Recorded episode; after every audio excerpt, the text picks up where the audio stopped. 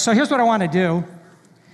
It's not going to exactly work out perfectly, but I'm going to ask these two sections just to stand. Would you stand? Just these two sections right here. Would you stand? Now, according to the Huffington Post a couple years ago, that if this, this area right here, th- this room, symbolized America. In fact, here's what I want you to do. In, in, in just a moment, I'm going to ask you to do this. I want you to smile really big and, and even laugh out loud. You say, Well, I'm not, nothing's funny. Just, well, act like your boss just told a story and you're supposed to laugh. So just, just do that. Well, wait, wait, wait, wait, wait. First of all, listen, do not follow Gary, follow me, okay? Secondly, I want you all people here to frown when they do it, okay? Look at them and frown. Ready? Go. All right, thank you. All right, you can be seated. All right. Had nothing to do with my sermon. I just wanted to see if you could do that. So that was good. No, it, the Huffington Post said this that in America, that about one out of three people is very happy. These folks over here are not happy. And in a country that puts in its documents that you have the right for the pursuit of happiness, we're not doing too good.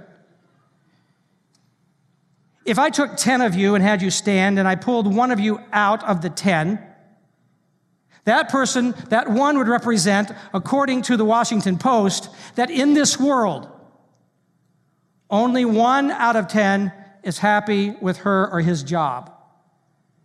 Only one out of 10. I was with a guy this uh, a couple weeks ago, and we were, we were just talking and having breakfast together, and, and he just said, Man, I love my job. I said, Really? He said, Oh, yeah. I just, I, when I get up in the morning, I just, I just love the fact that I'm going to go do that job. I just, I get such great satisfaction out of my job. And I thought about that, and, and I realized that perhaps I hear that kind of comment in the 40 years that I've been, or over 40 years I've been doing pastoral ministry that I probably have heard that comment maybe twice a year at the most. Because most people don't like their jobs. This guy says that I was talking to, he said, This is like in my sweet spot. This, I, I am built for this. And, and nine out of 10 say, I want that. I want that. So who knows how we get there? Well, there's this, this great understanding that, that has been written by the Apostle Paul that I want you to see, and a lot of you have heard this before, but I want to break it down for us this morning.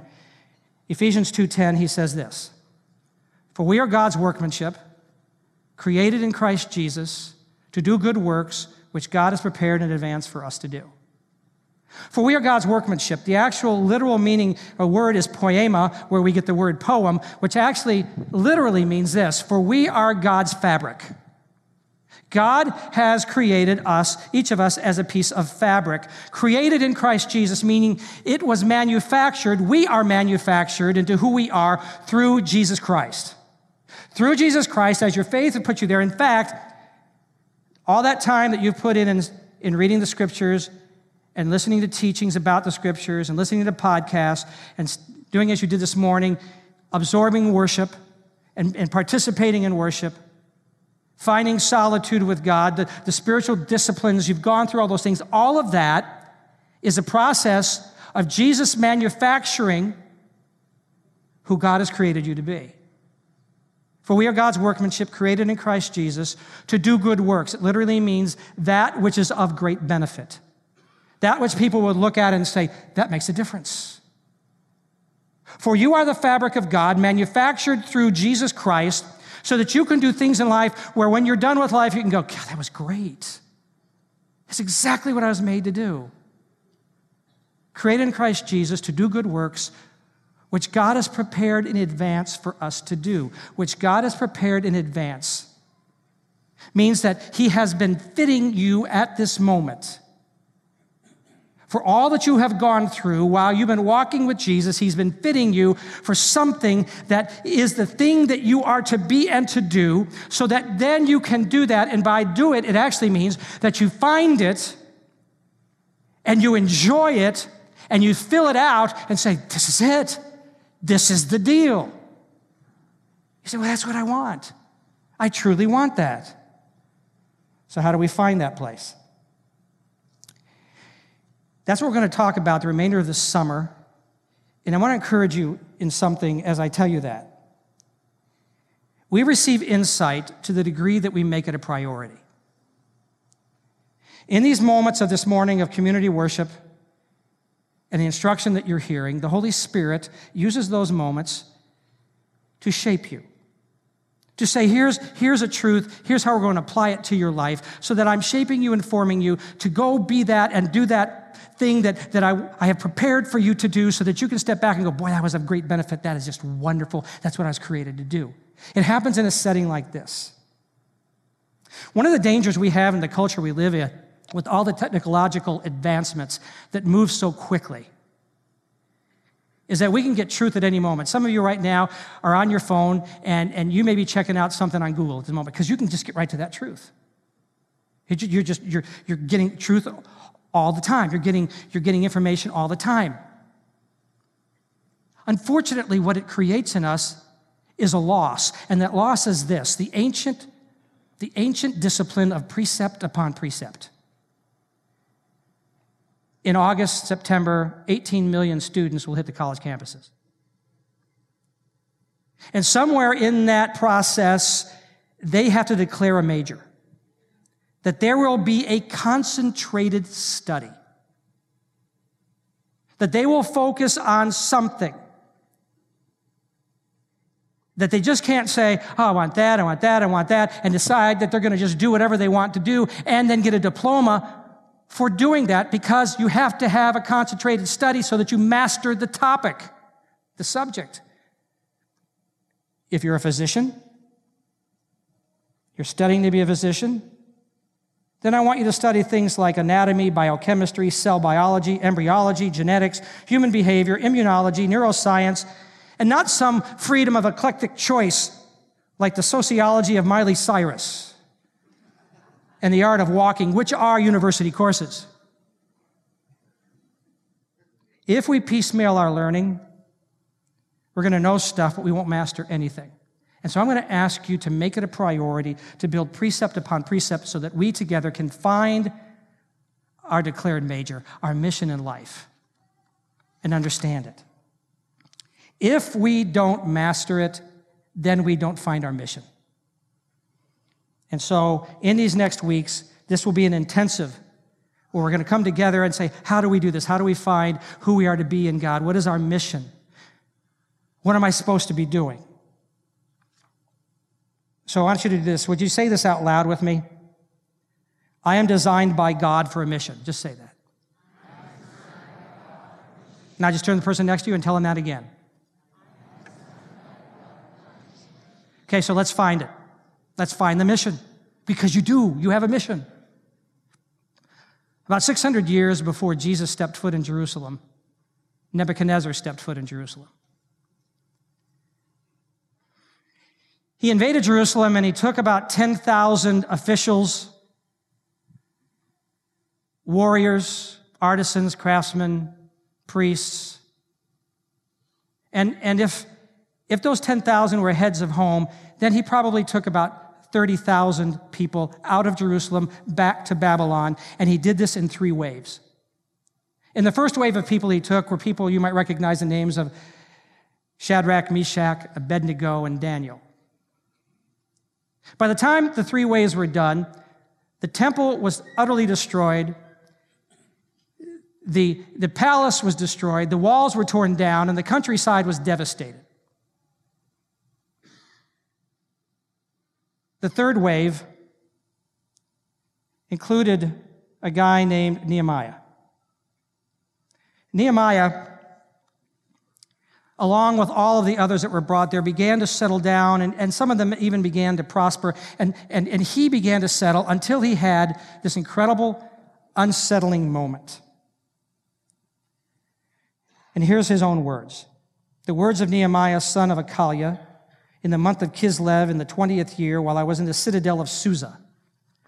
Hanani, one of my brothers, came from Judah with some other men, and I questioned them about the, Jew- the Jewish remnant that survived the exile and also about Jerusalem. They said to me, Those who survived the exile and are back in the province are in great trouble and disgrace. The wall of Jerusalem is broken down, and its gates have been ru- burned with fire. And when I heard these things, I sat down and wept. For some days I mourned and fasted and prayed before the God of heaven. You know, a few years ago, some very concerned citizens of Erie got together. They were very unsettled about the violence in this city, about the poverty in this city, about the depression in this city. And they believed something had to change. That is how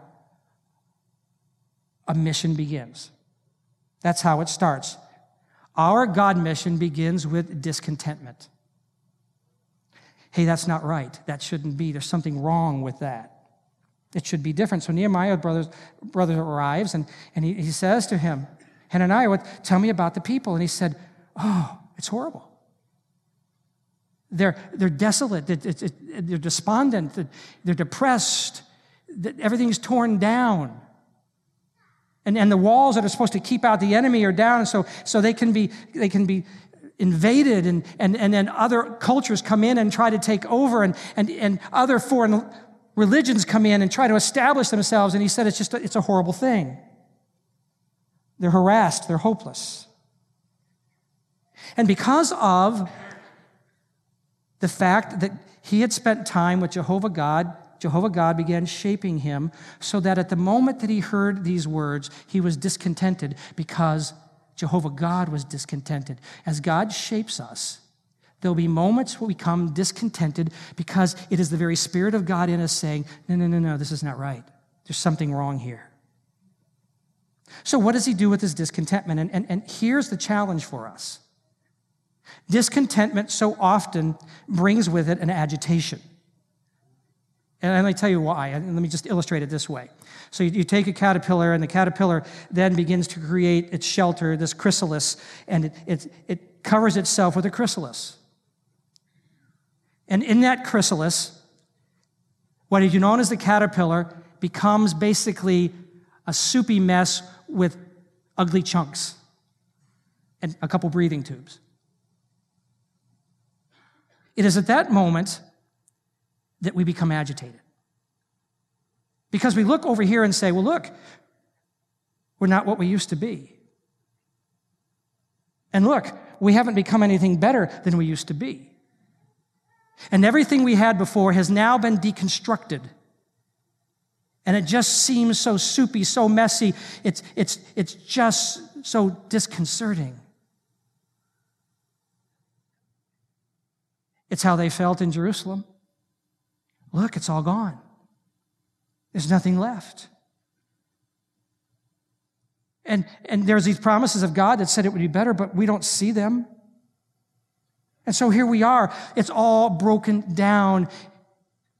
And we become agitated because it doesn't seem like God is answering at all. See, we understand that as this congregation. We're at a place of, of agitation. Look, we're not what we used to be, because I remember when we used to be this and we used to do this, and we said we're going to get here, but we're not there, and we're in the spot where it seems like everything's broken down. And we say, oh, what is that? It's not God. We're agitated. And it is in that moment God wants us to know that even in the same way in the chrysalis, that if we want it to be, it can be a moment of transformation. So, what do you do with, with that moment? What do you do with that agitation? Well, the temptation is to park it in complaint.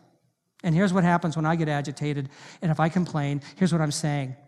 Look how it is. Those people should be doing something. Those people need to fix that.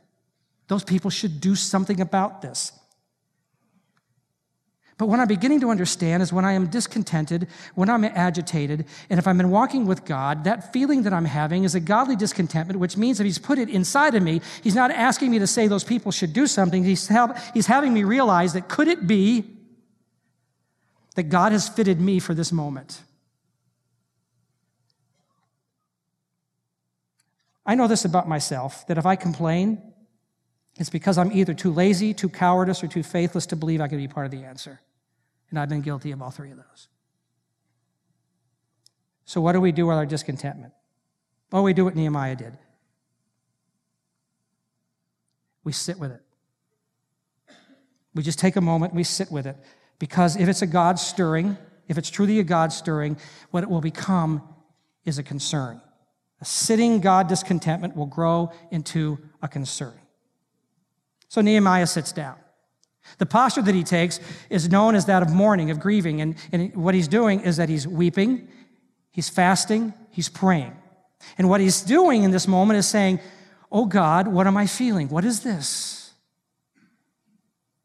And what he eventually will see, if this is a God thing, is what you want to see is broken.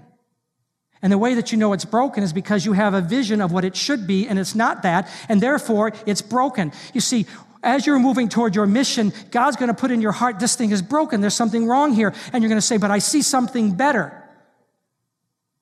So what do I do with that vision? Well, you do what Nehemiah did.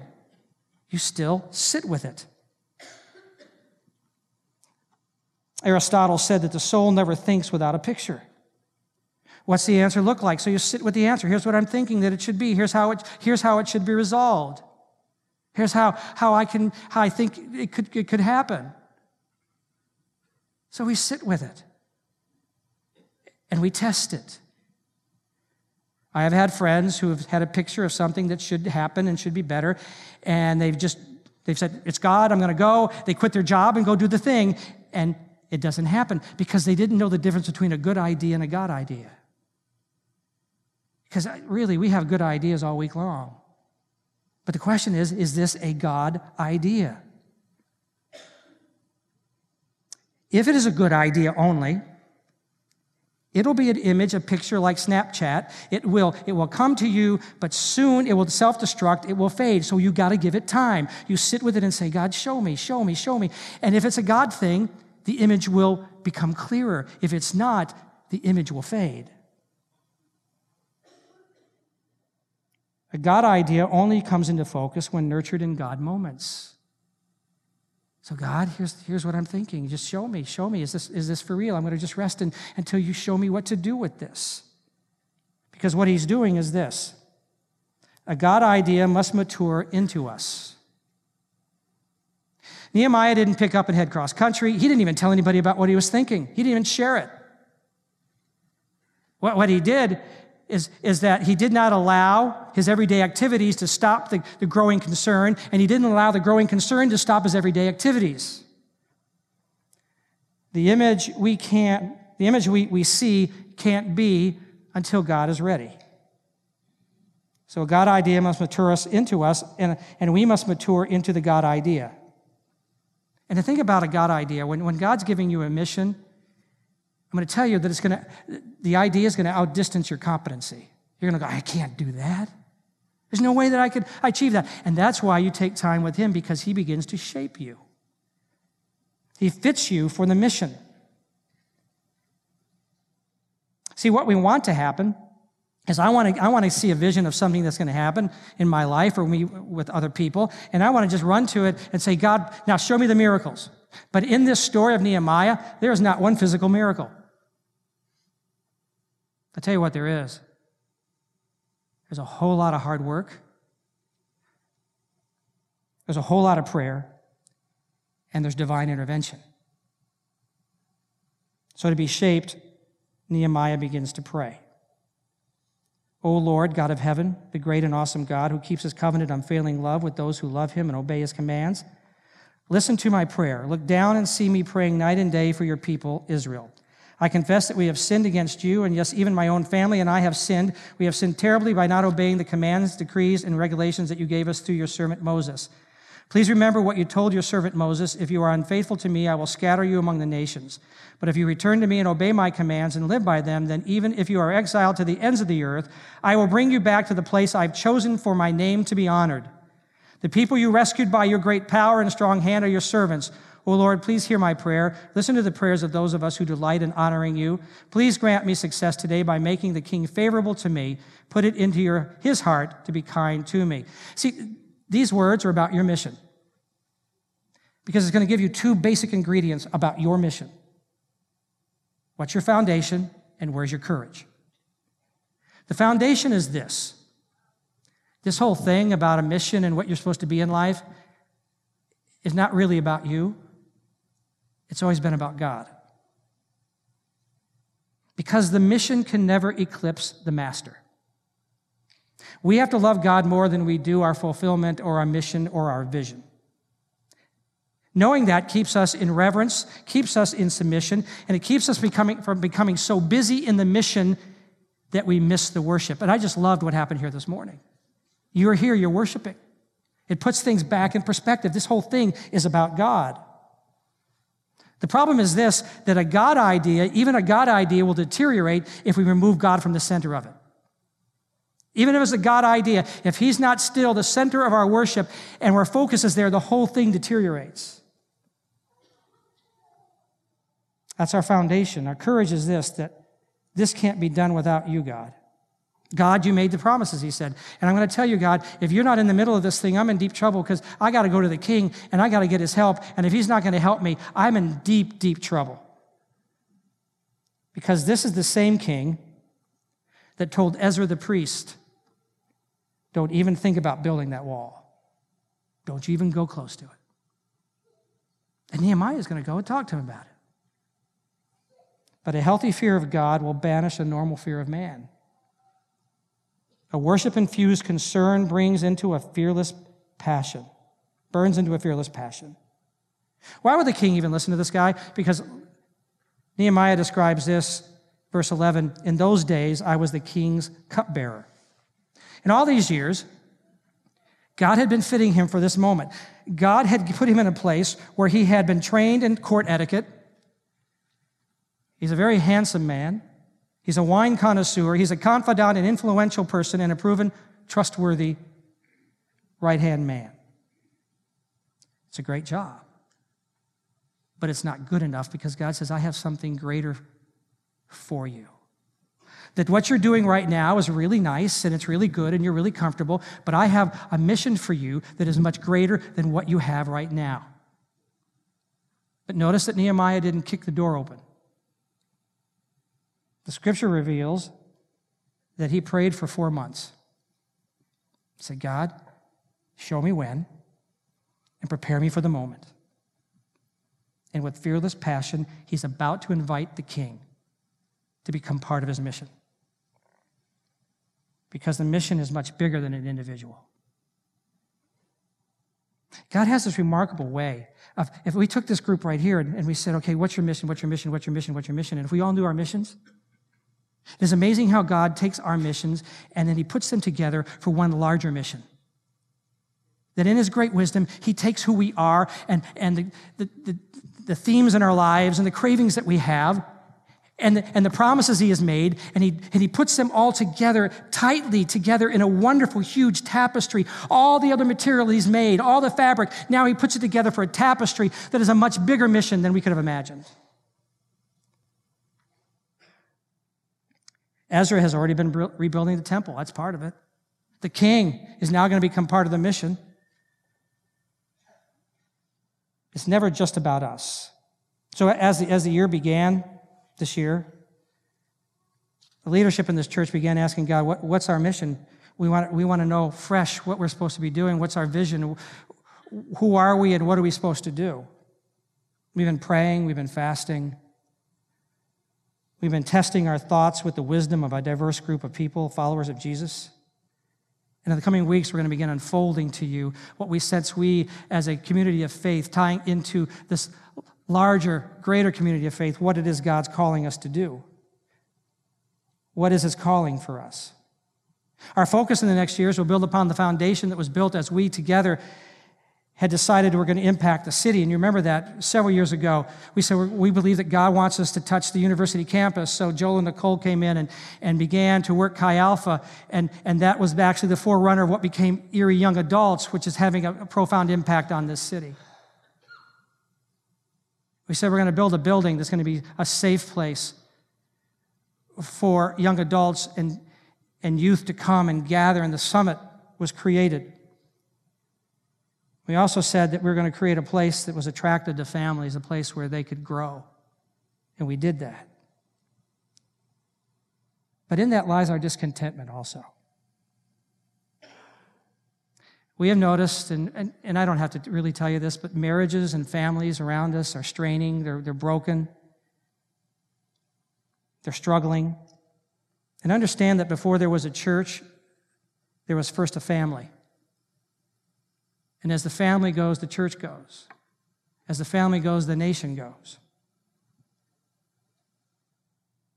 So we believe that because God made the family the center of living, and it seems to be broken, that we believe that God is leading us, that we should provide our resources that we have here and our hope in Jesus, offering those to this community to help build strong families. And we'll talk more about that in the weeks to come. You say, but wait, hey, Reisner, how do you know that's even a God idea? You said it's got to be tested. Well, we've been testing it. And I want to give you this morning one of the confirmations we think that God has given us that, that we are right where we need to be in this process. I appreciate the words of Andy Stanley, who says if the idea or burden you are mulling over is from God, there will be an overt connection between it and God's providential will. It will become apparent how the thing you feel compelled to do connects with what God is up to in this generation. So, do you remember those, those concerned citizens I mentioned earlier? that had grown unsettled with violence and with poverty and with depression. They, they decided something needed to be changed, and so for several years now, Unified Erie has been working on their violence reduction initiative and how to deal with all of those issues and what are the important pieces what, what do we need what are we missing what, what's important in the city that is not there right now that could change all this What they found, one of the pieces just totally amazed me that they found it, because this is a non religious organization. It's a non religious coalition, and what they discovered will amaze you yet not surprise you.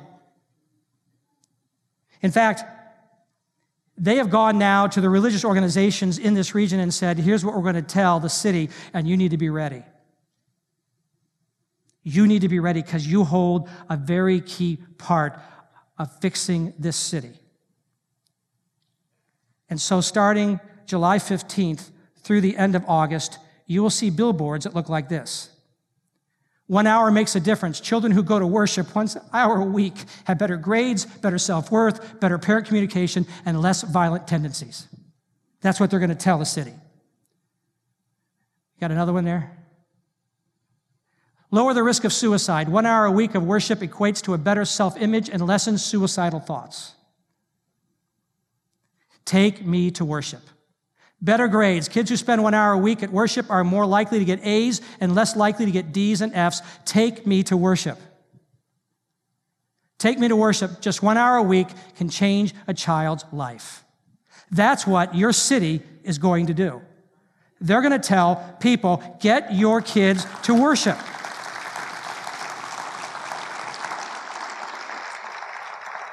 Not only will you see these billboards, you're going to see this video on television. If you'll take me. If you'll take me. If you'll take me to worship. I'll get A's and B's. And not D's and F's. If you take me to worship. I'll feel better about myself. And be less likely to commit suicide. If you'll take me to worship. I'll be less likely to abuse drugs and alcohol and less likely to participate in violence.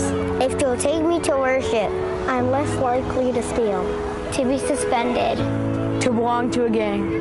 If you'll just take me. Take me. Take me. Take me. Take me to worship. Take me to worship. Take me to worship. Take me to worship.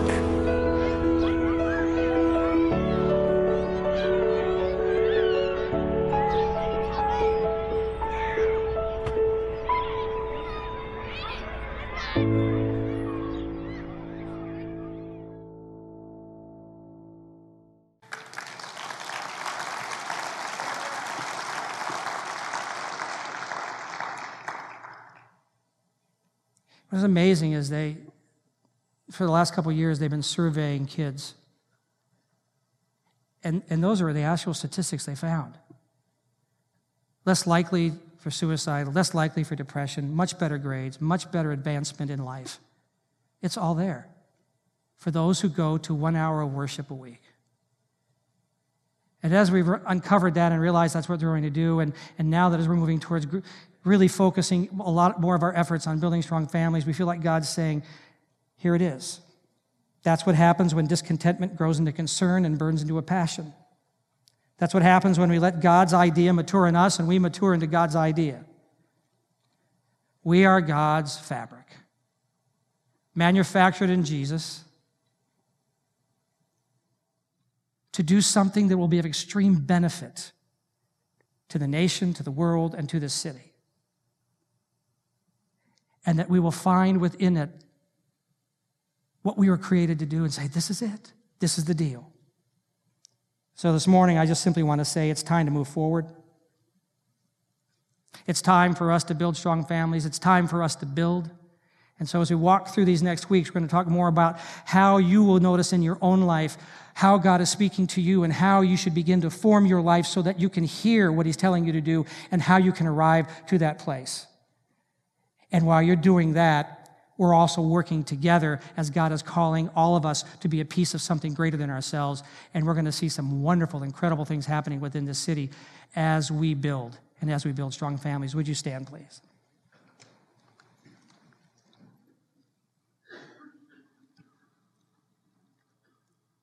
Would you say it again with me? I'm designed by God for a mission. So now let me pray over you. Father, I pray over my friends here this morning that this week you will give greater clarity to the picture you placed within them for what you want them to be involved in and want them to do.